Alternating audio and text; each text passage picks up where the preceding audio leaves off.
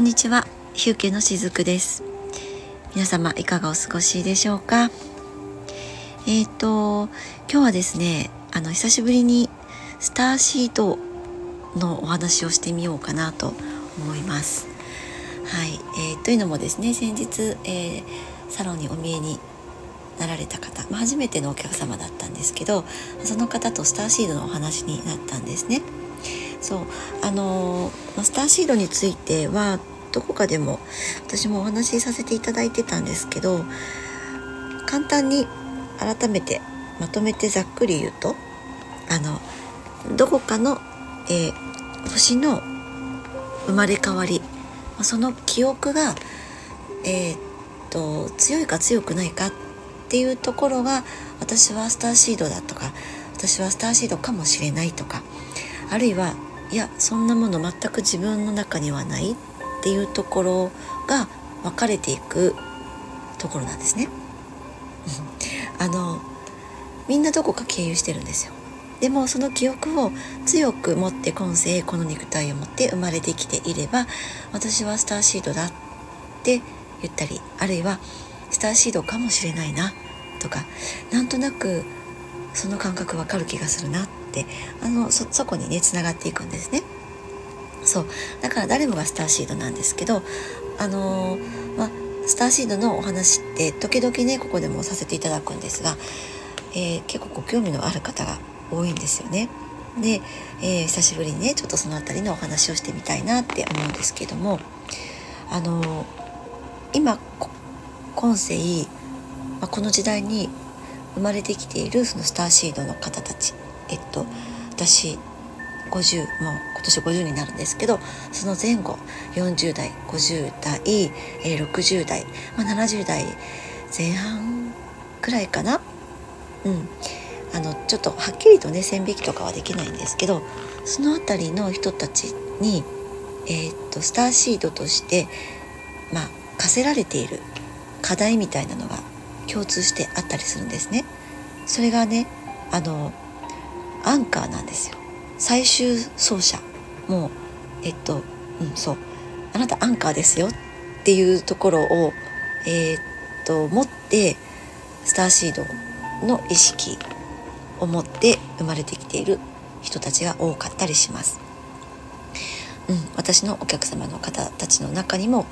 えー、多いですね。女性の方にとても多いです。そう。じゃあこのえー、っと最終走者そのアンカーって何ぞやっていうことなんですけどアンカーってそのほらリレーでいうところの最終走者ですよね。締めくくりみたいなね。そう。つまりそれって先祖からこう脈々と受け継がれてきた遺伝子のバトンをねもう最後に受け取る人なんですよ。また次に受け、えー、引き継ぐじゃなくてもう自分で受け取ってゴールするっていう人たちなんですね。そう。あの何て言うのかな。ご自身に子供さんがいなくてもそう特にそうです。いない方は特にそう。私はあの子供がいますけど自分の子供にそのバトンを渡さない。だから私がアンカーなんですね。そう。あの人の人生ってままならないものでねあの一代で全てを体験することって不可能なんですよ。もう100年単位ぐらいで、えー、っと生まれ変わっていくんですねエネルギーがね。何代も代を重ねることであらゆる側面からさまざまな体験を私たちは DNA レベルでやっていたりします。そうそれでその中でいろんなカルマが溜まっていってやっぱ大きくってね重たくなってしまうっていうケースもあるんですよね。あの、まあ、カルマについてもねちょっと触れますけどあの私が言うカルマっていうのは因果応報とか、まあ、そういった捉え方ではなくてご先祖様がクリアできなかった課題っていうふうに捉えています。そう問題でもなくて課題なんですね。カルマって聞くときっとね多くの方が感じられるのはなんかそれをこう罪みたいなこうだから罪悪感みたいなね。そういったところと重ね合わせてしまうっていう方ももしかしたらいらっしゃるのかもしれないんですけどあのカルマって業なんですよね。そう。罪ではないんです。そう。あの罪も親から子へと受け継がれることはありませんよね親が何らかの罪を犯してしまったとしてもその子供も同じ罪に問われることって本当の意味ではないじゃないですか本当にね。うんまあ、もしかしたら数百年前とかだったらそういう風習みたいなものはねあったかもしれないけど本当のところではそうじゃないですよね。現代社会でもそういったのはないはずなんです。そう少なくとも親が犯した罪をその子供に背負わせるっていうようなことはもう社会通念上不適切ですよね。うん、じゃあ業とは何かっていうことなんだけど業って例えばそのご先祖様がお金とかなんかこう領土みたいなこう物質的な安定を求めるあまり。ねまあ、うん。まあ、その頃っていうのは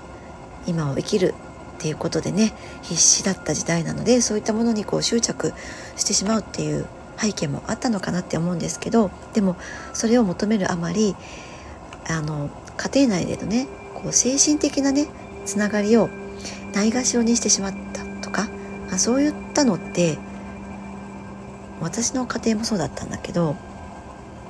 親から孫へと受け継がれてしまうんですよね。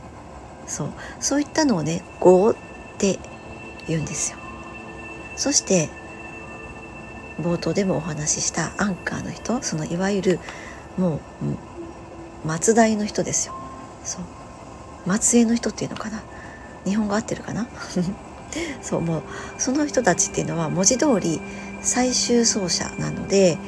ご先祖様からの視点で言えばもう何としてもあなたの代で、ね、カルマを解消させてほしいよっていうことなんです。もうそれをそれを託しているんですよね。とは言ってもそれってねほんと口で言うほど簡単なことではないですよね。もう私がそれは身をもってあの体感しています、うん、もう何代にもわたってそういったのって持ち越されてきたこうネガティブなパターンだからこそですよね。だから物心ついた時にはもうそれらってすでに自分の中深くに刷り込まれている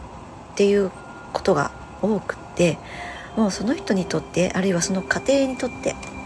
当たり前になってしまっているからそれをこういざ解消しようとしてもそれがなかなかこう意識にすらね上がらないっていうこともあります。そう。健在意識ももちろんだけど潜在意識のちょっとこう表層のあたりにも上がってこないんですよ。本当になかなかこれは深いです。だからこそこの先祖代々のカルマの解消って難しいんですよね。だからそれゆえにこう外側に立つ視点を持ってかつなんかこうさまざまなね、えー、星でさまざまな体験をしてきているまあいわゆるこう熟練の魂ですよ。あの熟練の魂だからって言って今世が何かキラキラしていったり輝かしいものとは全然違限らないんですよ。そういったものを課せられているからこそ、えー、試練もたくさんあるしもう本当に山あり谷ありだったりするんですね人生そのものが。そうでもそういった熟練の魂がアンカーとしてそうその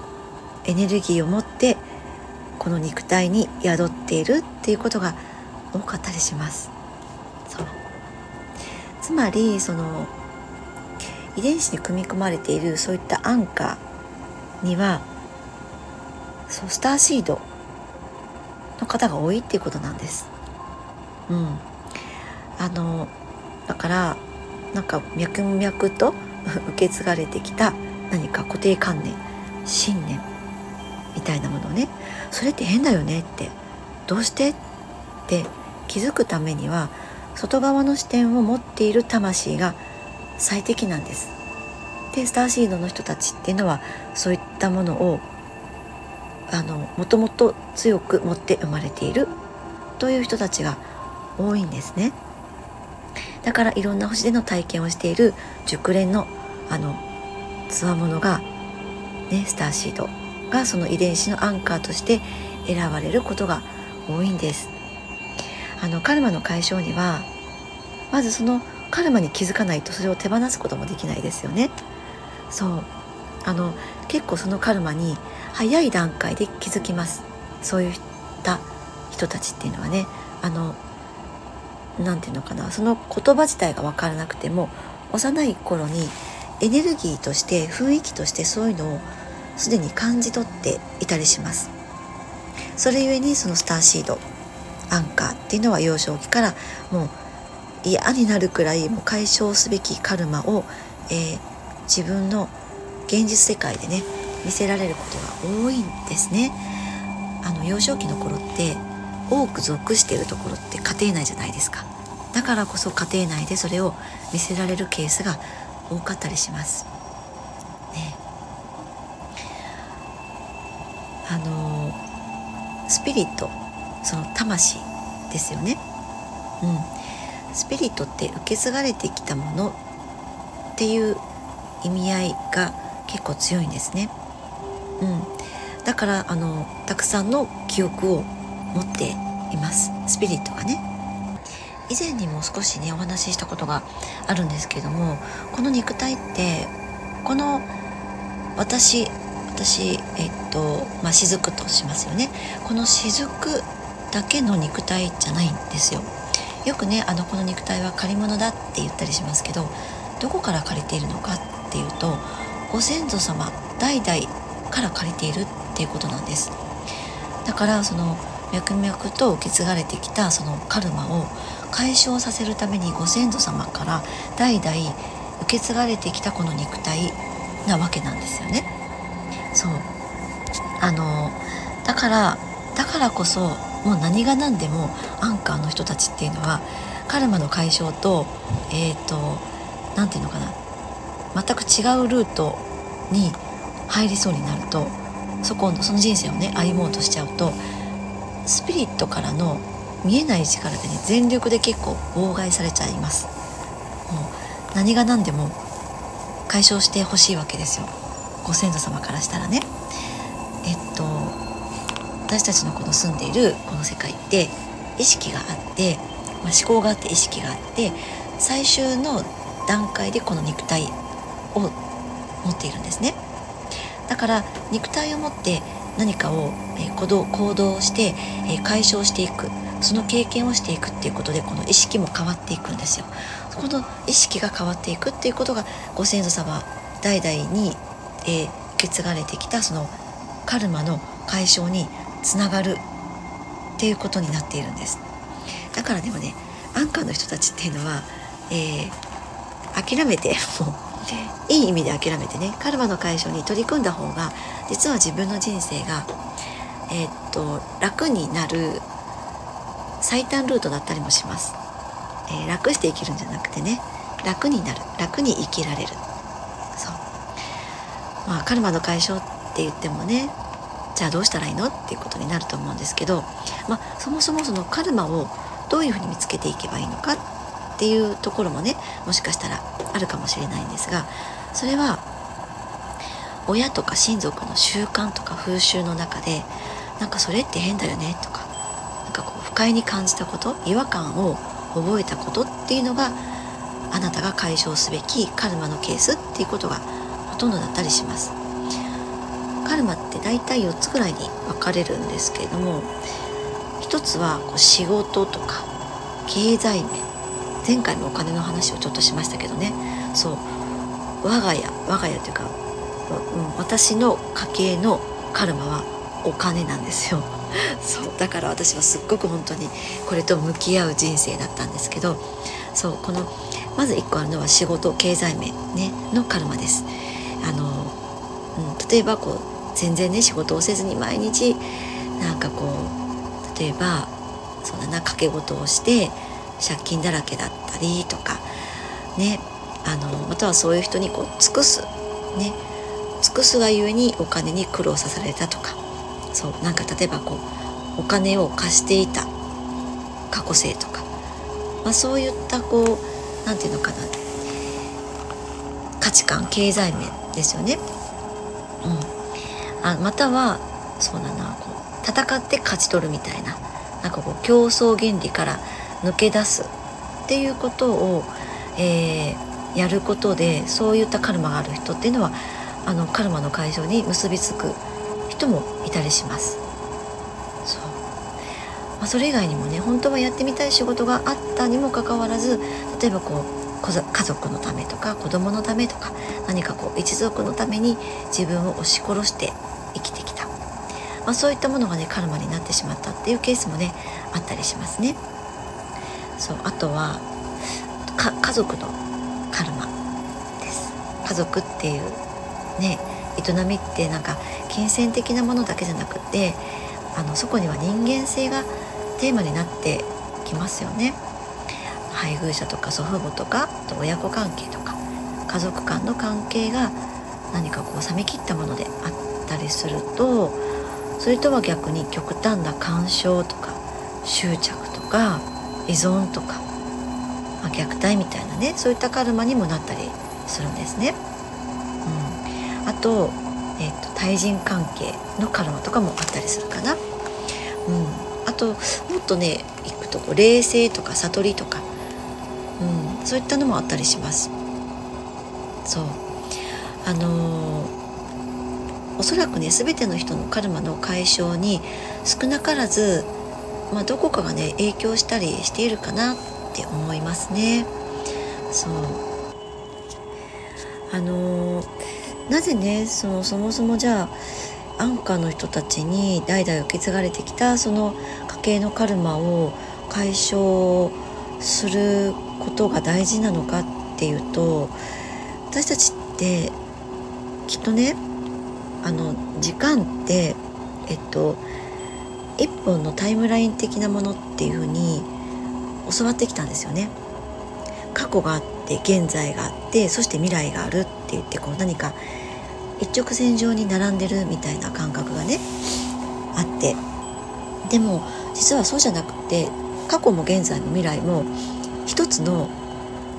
枠の中にあるんですよ私がよくイメージするのは球体をイメージします。その中にあのね点在してる感じなんですよね。そう。でその例えばそうだなそのボールの中に球体の中に過去現在未来があって現在が今この私たちがねそのカルマを解消するということを選択したら例えばこの球体の中のエネルギーが変わるんですよ。同じ球体の中にいるので現在のエネルギーが変われば過去のエネルギーも変わるってなんとなくイメージできますか、うん、そう。なのでそのこの球体のねエネルギーを変えてほしいんですよね。あのご先祖様たちが。それを託されているっていうことが言えるかなって思うんですね。そう。あのえー、っと、まあ、この時代にねこの時を選んでこのスピリットが宿っているこの肉体ね。そう。であのその魂の記憶を宿すこれを聞いてくださっているスターシードのあなたがスピリットが残したカルマを手放せば過去へと続くスピリットたち全てが救済されるっていうことなんですよね。からそのカルマの解消が何かこうスピリットの枠に止まらずとどまらずいかに地球に大きな影響を与えてるのかっていう、まあ、そこまでもねあのつながっているって思うんですね。何かこうこういうふうに聞いちゃうとあなんか壮大な感じってもしかしたら感じる方もいらっしゃるかもしれないんだけどもうこの時代に生まれてきているそういうあのカルマのことが気になったりとかね何かこう自分の今世生まれてきている、えー、使命みたいなことが気になる方っていうのはもうそこをね求められているんですよ。そうもうねえっと前回来られたお客様もそうだったんですけどもうその方もおっしゃってました。メッセージカードが壮大すぎるみたいにおっしゃってたんですけどもうそこを